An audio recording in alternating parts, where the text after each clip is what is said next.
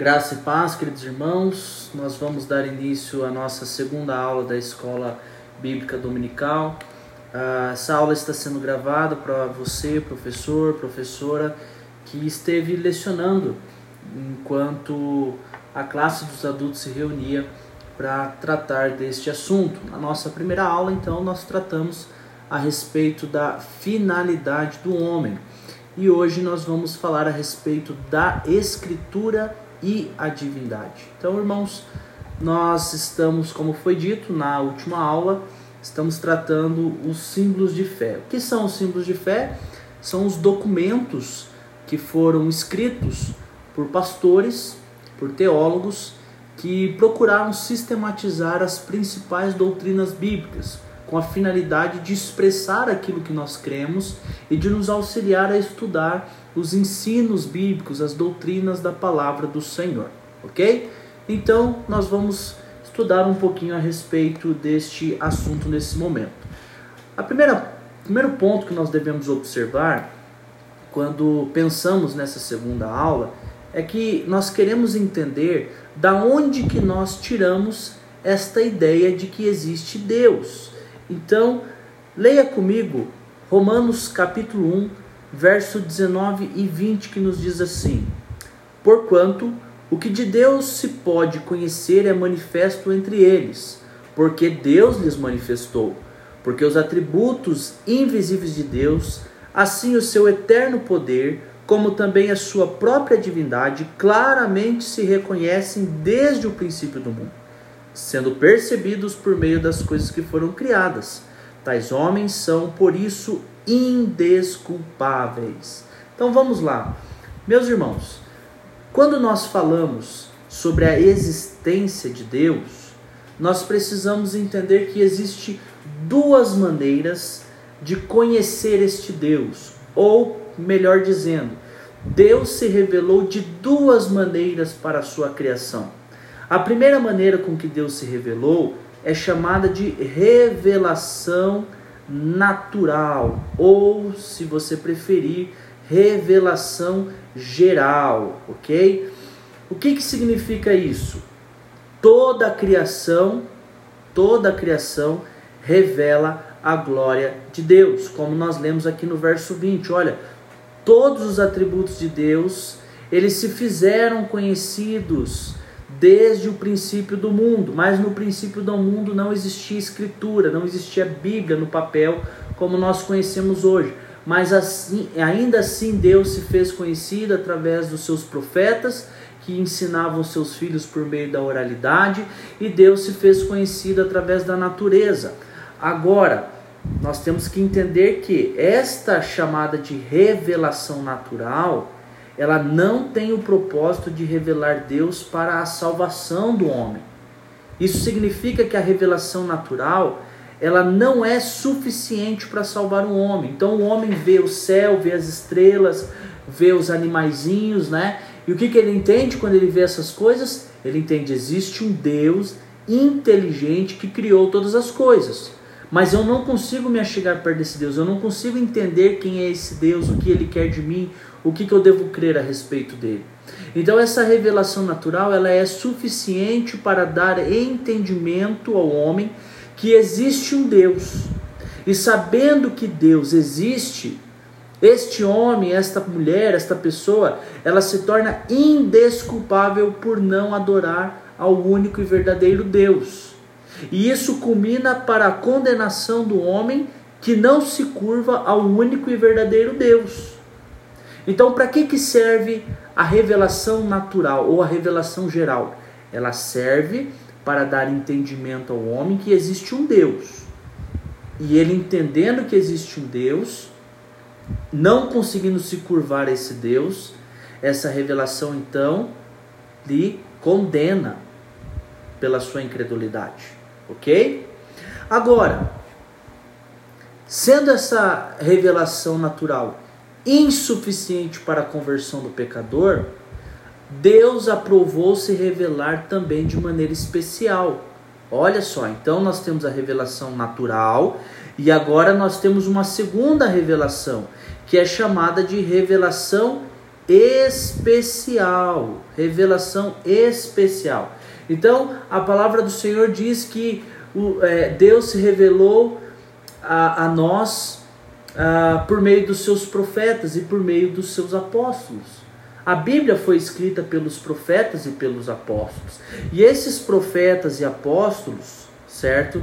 O que, que eles fizeram? Eles escreveram por ordem de Deus toda a revelação que eles receberam de Deus, com o intuito de que de que toda a igreja, todo o povo de Deus em todas as gerações conhecessem a Deus de maneira especial para a salvação. Então Deus quis se revelar de maneira especial, de maneira registrada, para que todos conhecessem em todas as épocas, a fim de que o homem, agora conhecendo essa revelação especial, esse homem pudesse crer corretamente em Deus, e esse homem então, crendo corretamente em Deus, ele vai alcançar em Jesus Cristo a vida eterna. Mas não somente para isso, mas Deus também se revela de maneira especial pelas Escrituras para que houvesse um conforto e uma segurança na igreja contra heresias. Então, para que não houvesse, né, ou para que se reduzisse as heresias, Deus mandou que a sua revelação permanecesse registrada, registrada ok? Então veja mais ou menos assim. Então, se alguém falar assim, ah, mas eu acho que Deus é isso, eu acho que Deus é aquilo, nós temos que entender que nós não fomos chamados para achar alguma coisa sobre Deus. Nós fomos chamados para crer nesse Deus baseado naquilo que ele já se revelou para nós, ok? Então, eu não preciso achar nada sobre Deus, porque Deus já se revelou, Deus já mostrou-se para nós aquilo que ele é, aquilo que ele quer ser crido, aquilo que ele, a maneira com, como ele quer que nós vivamos a nossa vida. Então o que, que a gente precisa fazer? Precisamos conhecer a palavra de Deus, através dessa palavra, conhecer a este Deus e através disso viver da maneira com que esse Deus quer que a gente viva. Ok? Então, irmãos, ah, o que isso tudo significa para a nossa vida na prática? Primeira coisa, sem a pregação do Evangelho não existe fé, não existe conversão e logo não existe salvação. Um, um, exemplo, um índio, por exemplo, que esteja lá na selva e ele não escutou o Evangelho, o que, que vai acontecer com ele? Ele vai ser condenado, ele não vai ser salvo. E ainda, nós não podemos dizer que Deus ele se tornou injusto. Por quê? Porque esse índio tinha a revelação natural que mostrava a existência de um Deus. Ou seja, ninguém, irmãos, vai poder chegar diante de Deus e dizer assim: Ah, Senhor, mas eu não conhecia o Senhor, como é que o Senhor queria que eu te adorasse? Não, irmãos, isso não irá acontecer, porque Deus se fez manifesto de maneira natural e de maneira especial. Uns para a salvação, outros para a condenação. Veja o que está escrito lá em Romanos 2, capítulo 12, verso 16. Diz assim: Assim, pois, todos os que pecaram sem lei, também sem lei perecerão, e todos, todos os que com lei pecaram mediante a lei serão julgados, porque os simples ouvidores da lei não são justos diante de Deus, mas os que praticam a lei hão de ser justificados. Quando, pois, os gentios que não têm lei procedem por natureza de conformidade com a lei, não tendo lei, servem eles de lei para si mesmos. Estes mostram a norma da lei gravada no seu coração, testemunhando-lhes também a consciência e os seus pensamentos, mutuamente acusando-se ou defendendo-se no dia em que Deus, por meio de Cristo Jesus, julgar os segredos dos homens, de conformidade com o meu evangelho. Então, sem lei ou com lei, Deus irá julgar todas as coisas. Amém?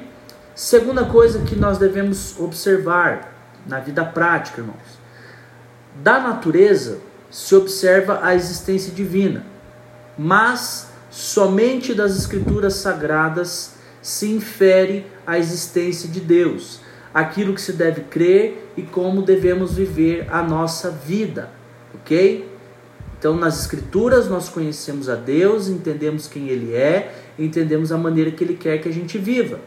Terceira coisa, o registro bíblico é uma segurança divina e dá providência para que a gente não venha cair em heresia e crer em Deus de maneira errada e viver de maneira errada. Então, crer em Deus de maneira errada não é suficiente, ok? Você precisa crer de maneira correta. E a maneira correta que cremos em Deus está expresso na Sua palavra. Então, todos os livros do Antigo e Novo Testamento, igreja, eles foram inspirados por Deus. E ao longo da história, muitas pessoas, embora tenham registrado a história do povo de Deus e sobre a fé, né? Por isso é, a, a, existem os chamados livros apócrifos. A, a igreja precisou, ao longo da história, uh, delimitar quais eram os livros inspirados por Deus e não. Então, talvez aqui exista uma dúvida muito comum entre nós: como é que eu sei que esses livros que estão na minha Bíblia aqui, que está na minha casa, que está na minha mão, como que eu sei que esses livros de fato são os livros inspirados por Deus? sendo que ficaram tantos outros livros é, é, da mesma época, às vezes, de fora da Bíblia. E por que, que eles ficaram de fora da Bíblia? Então, durante cerca de 300 anos, irmãos, a, a igreja se debruçou em cima desse tema, estudando os livros das Escrituras para ver se de fato esses livros eles eram inspirados por Deus. Então, imagine só uma coisa. A primeira coisa que você tem que entender é que o Antigo Testamento que nós temos, que eu e você tem, então tá lá de Gênesis a Malaquias, é, nós já recebemos dos judeus. Então Jesus, quando ele tem o seu ministério terreno, ele usa essa Bíblia que nós temos na nossa mão hoje. Esse cano, né, esses livros que está lá no Antigo Testamento, foram usados por Jesus e pelos apóstolos para a pregação no início da igreja. Então, a igreja já recebe o Antigo Testamento pronto. Pronto, certo? E Jesus, quando ele usa esse Antigo Testamento para pregar, quando os apóstolos usam esse Antigo Testamento para pregar, eles já estão fazendo o quê? Dando validade ao material que se tem em mão. Então já está redondinho isso daí, não tem o que a gente debater, se debruçar em debate a respeito disso. Se o próprio Jesus e os próprios apóstolos validaram o Antigo Testamento como, como escritura sagrada, como autoridade sobre as nossas vidas, quem mais pode questionar a respeito disso, ok? Então a igreja passa a se debruçar então sobre os livros do Novo Testamento. Quais eram os livros do Novo Testamento que eram inspirados por Deus? Então, uh, existe um ponto importante. Uh, muitas pessoas hoje, elas dizem assim, ah, mas a Bíblia foi alterada. Então vamos lá, vamos pensar um pouquinho sobre isso. Primeira coisa, a igreja passou os 300 primeiros anos estudando a respeito desse assunto. Hoje, hoje os chamados críticos é, literários, né, bíblicos, tanto crentes quanto incrédulos, eles dizem que 93% da Bíblia que nós temos hoje na nossa mão, século 21, ela é a mesma Bíblia dos apóstolos, da igreja do primeiro e segundo século. E quando a gente perguntar, mas o que, que foi alterado então nessa Bíblia? Aí é mais ou menos assim, ah, no livro tal, no capítulo tal, no versículo tal, lá numa Bíblia lá do terceiro século, lá estava escrito aqui nesse versículo Jesus Cristo, certo? Estava escrito Jesus Cristo. E agora numa Bíblia do, do século 10 lá, estava escrito só Jesus. Ou estava aí numa Bíblia do, quinto, do 15 século lá, estava escrito Cristo Jesus.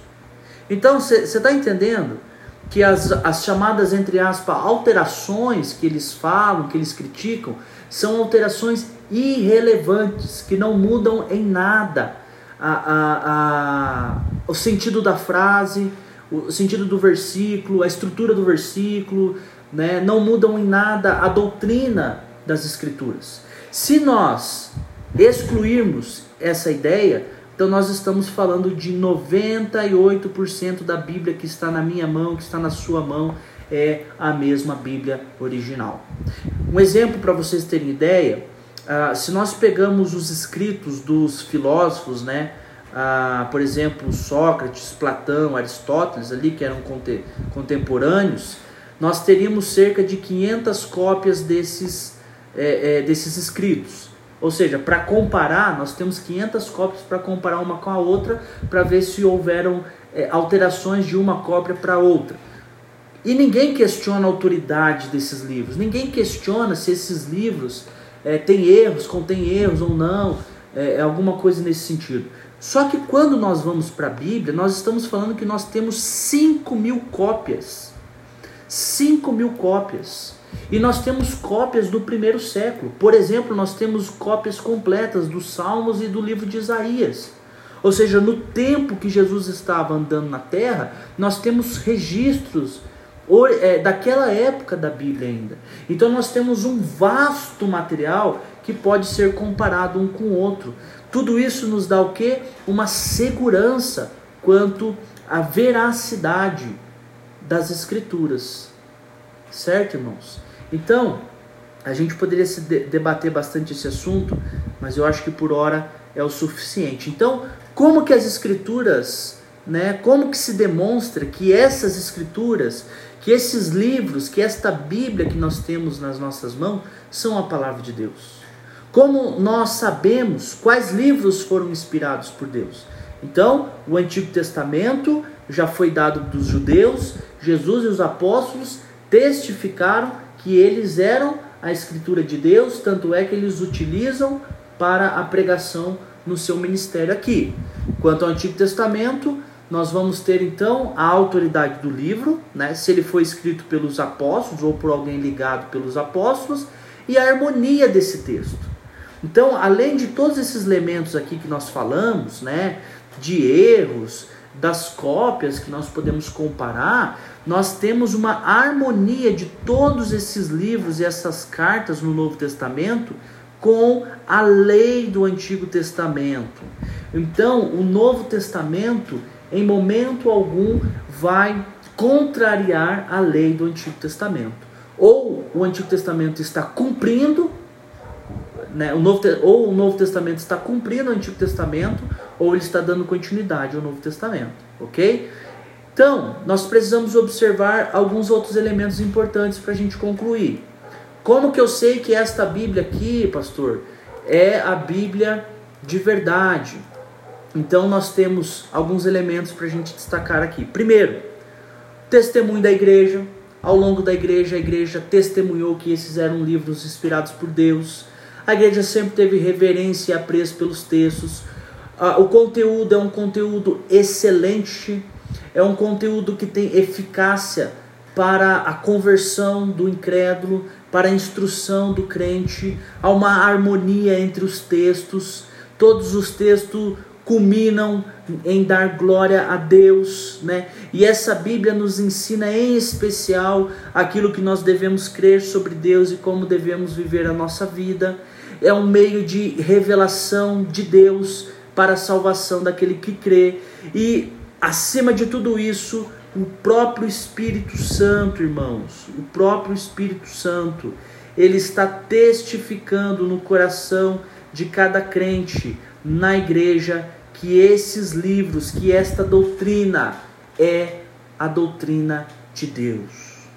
Com isso, nós podemos, de maneira lógica, concluir que as Escrituras, irmãos, são suficientes para dar entendimento aos eruditos e também às pessoas mais simples, para que todos possam alcançar a salvação no nome de Jesus Cristo. As escrituras elas são abundantes, elas são profundas, irmãos, ao ponto de tomar por completo a mente mais elevada, mas também em fazer sábia a pessoa mais simples, a pessoa mais humilde. As escrituras nada se acrescenta, nela nada se retira. Isso nos leva a uma pergunta importante. As Escrituras falam sobre tudo, pastor? Não, irmãos. As Escrituras não falam sobre tudo, mas nelas se encontra tudo que é preciso para a nossa fé e para vivermos segundo a vontade de Deus, e ainda que nem e ainda que nem tudo esteja claro sobre, por exemplo, o governo da igreja, é das escrituras que nós extraímos a sabedoria e a prudência para governar a igreja, para pastorear o povo de Deus. Certo? Então, irmãos, eu quero terminar dizendo o seguinte: a Bíblia é a regra de fé e prática da nossa vida. Nós cremos em toda a Bíblia, nada mais do que a Bíblia e nada menos do que a Bíblia. A Bíblia é a juiz ou o juiz supremo e final para o governo da igreja e o pastoreio do povo de Deus. Ela nos diz autoritativamente como nós devemos crer e viver as nossas vidas, irmãos. Então, irmãos, a palavra de Deus é o instrumento de Deus para a revelação de Deus, para que creiamos corretamente nesse Deus e para que vivamos corretamente segundo a vontade desse Deus para a vida eterna.